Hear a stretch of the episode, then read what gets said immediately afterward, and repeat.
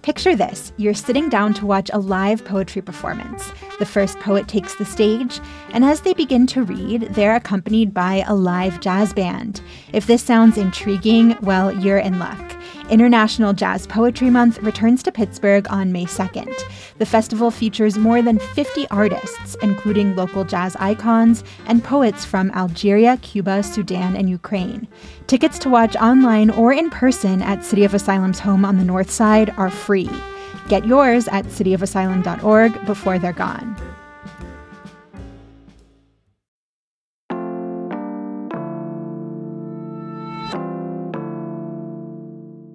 Today on CityCast Pittsburgh, fries aren't an optional side in Pittsburgh. They're a topping for sandwiches, salads, you name it. Sarah Gray dug into this regional trend in an article for Serious Eats, and we're bringing back her conversation with CityCast's Morgan Moody.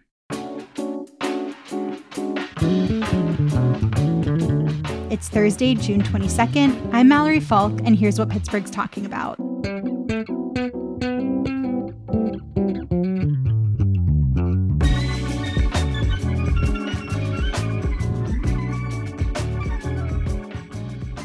What's considered to be the Pittsburgh sandwich or salad?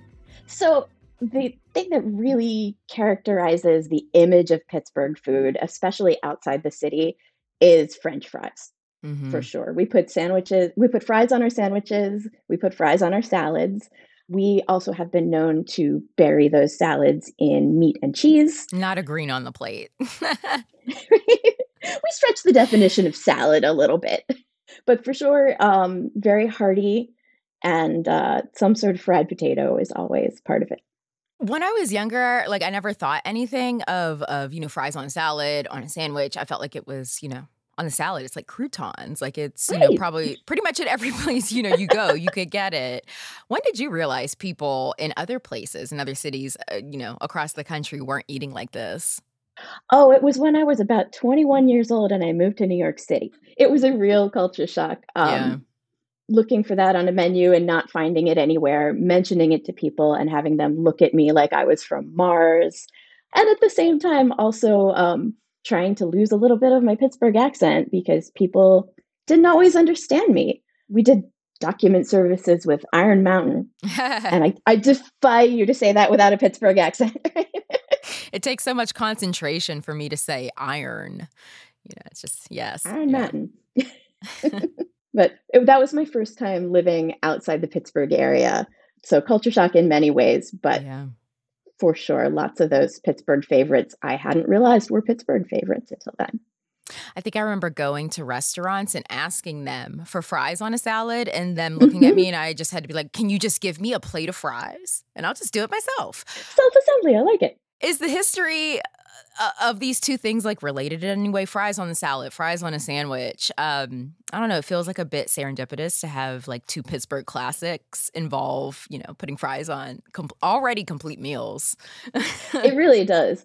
I think that the common denominator there is just the history of the city as an industrial city where people are really hardworking. I think sometimes people who are newer or younger, we have this beautiful, fairly green post-industrial city, and it's easy to forget that it was all steel mills and factories for a really long time. Right. That was very much in the decline by the time I was born in 1980, but it's still very much part of the city's identity, of course. And this was working people's food. I mean, the sandwich, at least the story that Primanti's tells, is that railroad workers would arrive in the strip district. Everybody's coming in the middle of the night because railroad hours. And so there were sandwich shops open selling something that was really hearty that they could eat with one hand and take with them. And I think there's also the aspect of immigration. People don't necessarily think of Pittsburgh now as an immigrant city, even though it very much is. Yeah. Right. But it had successive waves of immigration throughout the last couple centuries. And the ones that happened at the end of the 19th century and the beginning of the 20th involved lots of people whose starch of choice was the potato. We had Polish people coming in. Yeah, exactly. We had a lot of Irish. Yeah, precisely. Eastern Europe. Mm-hmm. Exactly. You know, so you've got your rice cultures and your corn cultures and your potato cultures and so forth. And there was definitely a potato wave there. So I could see it sort of being a way for people to feel a little more full. I do wonder, like, how many during that time, like how many calories and things like that people were burning working in steel mills and in the industry. Oh, it must have been tremendous. Yeah. I mean, you were the physical labor, that just the heat itself, you would sweat so much. It was a really demanding job, even if you didn't have, you know, even if you weren't directly pouring steel or something, pretty much any job you had in the mill was going to be incredibly physically demanding.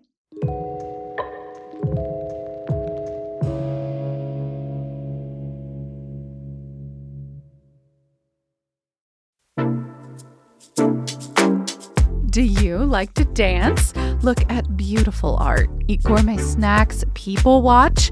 Well, mark your calendars for Friday, June 7th for one of my favorite parties in Pittsburgh.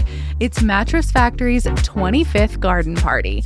The theme this year is make-believe, and it's all to celebrate and support the creatives in our community. There's going to be live music, an open bar, an art auction, and probably my favorite, the costume contest.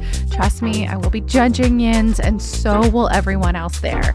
Be playful, be imaginative, explore your magical realm, because this is a theme party. You want to come dressed to impress. You must be 21 and up to attend, and rest assured every dollar raised goes directly towards supporting the museum, its art, its education, and all of its community outreach initiatives. Get your tickets now to the 25th Mattress Factory Garden Party. They are in our show notes and online at mattress.org. Mom deserves the best, and there's no better place to shop for Mother's Day than Whole Foods Market. They're your destination for unbeatable savings, from premium gifts to show-stopping flowers and irresistible desserts. Start by saving 33% with Prime on all body care and candles. Then get a 15-stem bunch of tulips for just $9.99 each with Prime. Round out Mom's menu with festive rosé, irresistible berry chantilly cake, and more special treats. Come celebrate Mother's Day at Whole Foods Market. Is there a restaurant that, or is there a person or that is credited with starting the fries on? There are a couple, actually, and nobody really knows for sure. Yeah. So there's a place called Jerry's Curb Service, which is on the Beaver River where it meets the Ohio, and so they claim credit for it. Right. So there was a woman named Donna Reed, not the famous Donna Reed, but she was the wife of the owner. She was working there. And their story is that she served a customer a steak sandwich, hold the bun, add fries and salad dressing. So she watched him eat it and mixed it all up and put the dressing on top. And I bet that dressing was ranch. Oh, I'm sure it had to have been. And she decided to try it on top of lettuce, is the story. Now, mind you, there is another restaurant about a mile away that also claims credit for the salad. Mm-hmm. So nobody really knows for sure. It's one of those things that you can't really ever verify, but it's a great story. And I think in our food culture here in Pittsburgh, the stories are almost as important as the food itself. Yeah. What do you think it says about us as a city that, you know, the industry isn't necessarily here anymore? You know, we don't have a ton of steel mills and things like that, but we have kept those culinary traditions, you know, and celebrated them. We have. And it's really wonderful, I think, to see people celebrating these sorts of things. One that's gotten a lot of media attention in recent years is the cookie table at weddings. Yes. Which one of my personal favorites. My favorites, a Pittsburgh staple. I still have cookies in my freezer from a wedding a year ago. Oh, that's wonderful. Yes. Was it in a fire hall? I mean, full Pittsburgh experience. Yeah, right. As they all, yes, exactly. They all are. Yeah. Right. I think that's really special. And I love that even though that part of our history feels much more distant now, you know, it's something that is really remembered by older Pittsburghers and passed down rather than directly experienced for the most part. But at the same time, we still have all that infrastructure around, even if we're turning those mills into studios.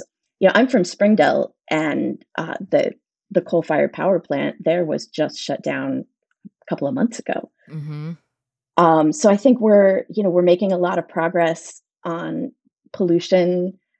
Maybe people outside the city still think of us as hell with the lid off, but right. It's really very much not like that anymore, right? And I think that kind of gives us a shared history it's multi-ethnic, it's multinational. Everybody's a part of it. You don't have to be from one group or another. You can just be a Pittsburgher and have this heritage that you can call yours and draw from. Where have you found the best Pittsburgh sandwich and salad in the city? Honestly, the place where I order the salad the most is probably Eaton Park. I don't know that that's necessarily the best in the city, but it is. No, it's very reliable. That's the right answer, Sarah. I did, when I was researching that story, actually drive out to Jerry's Curb Service and tried theirs. And I have to say, it's really, really good. It's worth it. As I was reading the article, I was waiting for an Eaton Park name drop. I was thinking, like, Eaton Park must be accredited somewhere. Speaking of places that used to be open 24 hours. I know, that no longer, you're right. And then we lost the one in Squirrel Hill. Sad. Oh, I went to Chatham. So that was basically our second dining hall. The late nights. Mm-hmm. It's a wonderful place. And I personally, as far as fries go, along with a burger, I would recommend Tassaro's in Bloomfield. Mm-hmm. Really fantastic burgers. Fantastic burgers and fantastic home fries on the side. Oh, my God. You can taste the wood smoke. It's so good. Sarah Gray is a development editor for O'Reilly Media. Sarah, thank you so much for joining us. Thank you so much for having me. It's been a pleasure.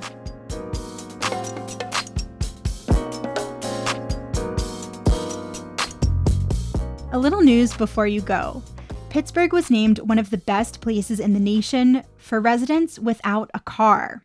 We're a little skeptical about this honor, but according to a market study from the website Coworking Cafe, the Steel City fared pretty well for access to public transit, the number of bike lanes, average fare prices, and more. Pittsburgh ranked especially high for co-working space density, but pretty low for the use of cabs and motorcycles. That might have something to do with the potholes, just saying. Overall, we came in 10th. Philly ranked 6th. A little update on county salaries. You may remember County Executive Rich Fitzgerald vetoed a plan to raise the wages of full-time, part-time, and seasonal workers, but County Council overruled him. Starting next year, folks will receive a minimum wage of $18 an hour, and that'll increase even more through 2026. And it's National Gun Violence Awareness Month. Some great local organizations will honor recent victims here in Allegheny County, as well as those who died in the synagogue shooting in 2018. It's all happening at a vigil at 6:30 tonight at the Grayson Community Center in the Lower Hill. Participants are encouraged to wear orange in solidarity with survivors.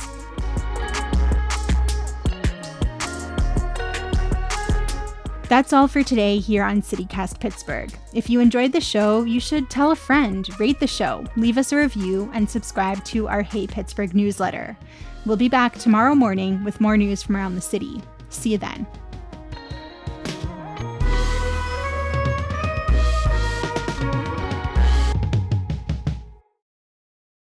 I was like, that's it. I was like, they're getting closer. It feels like zombies creeping in.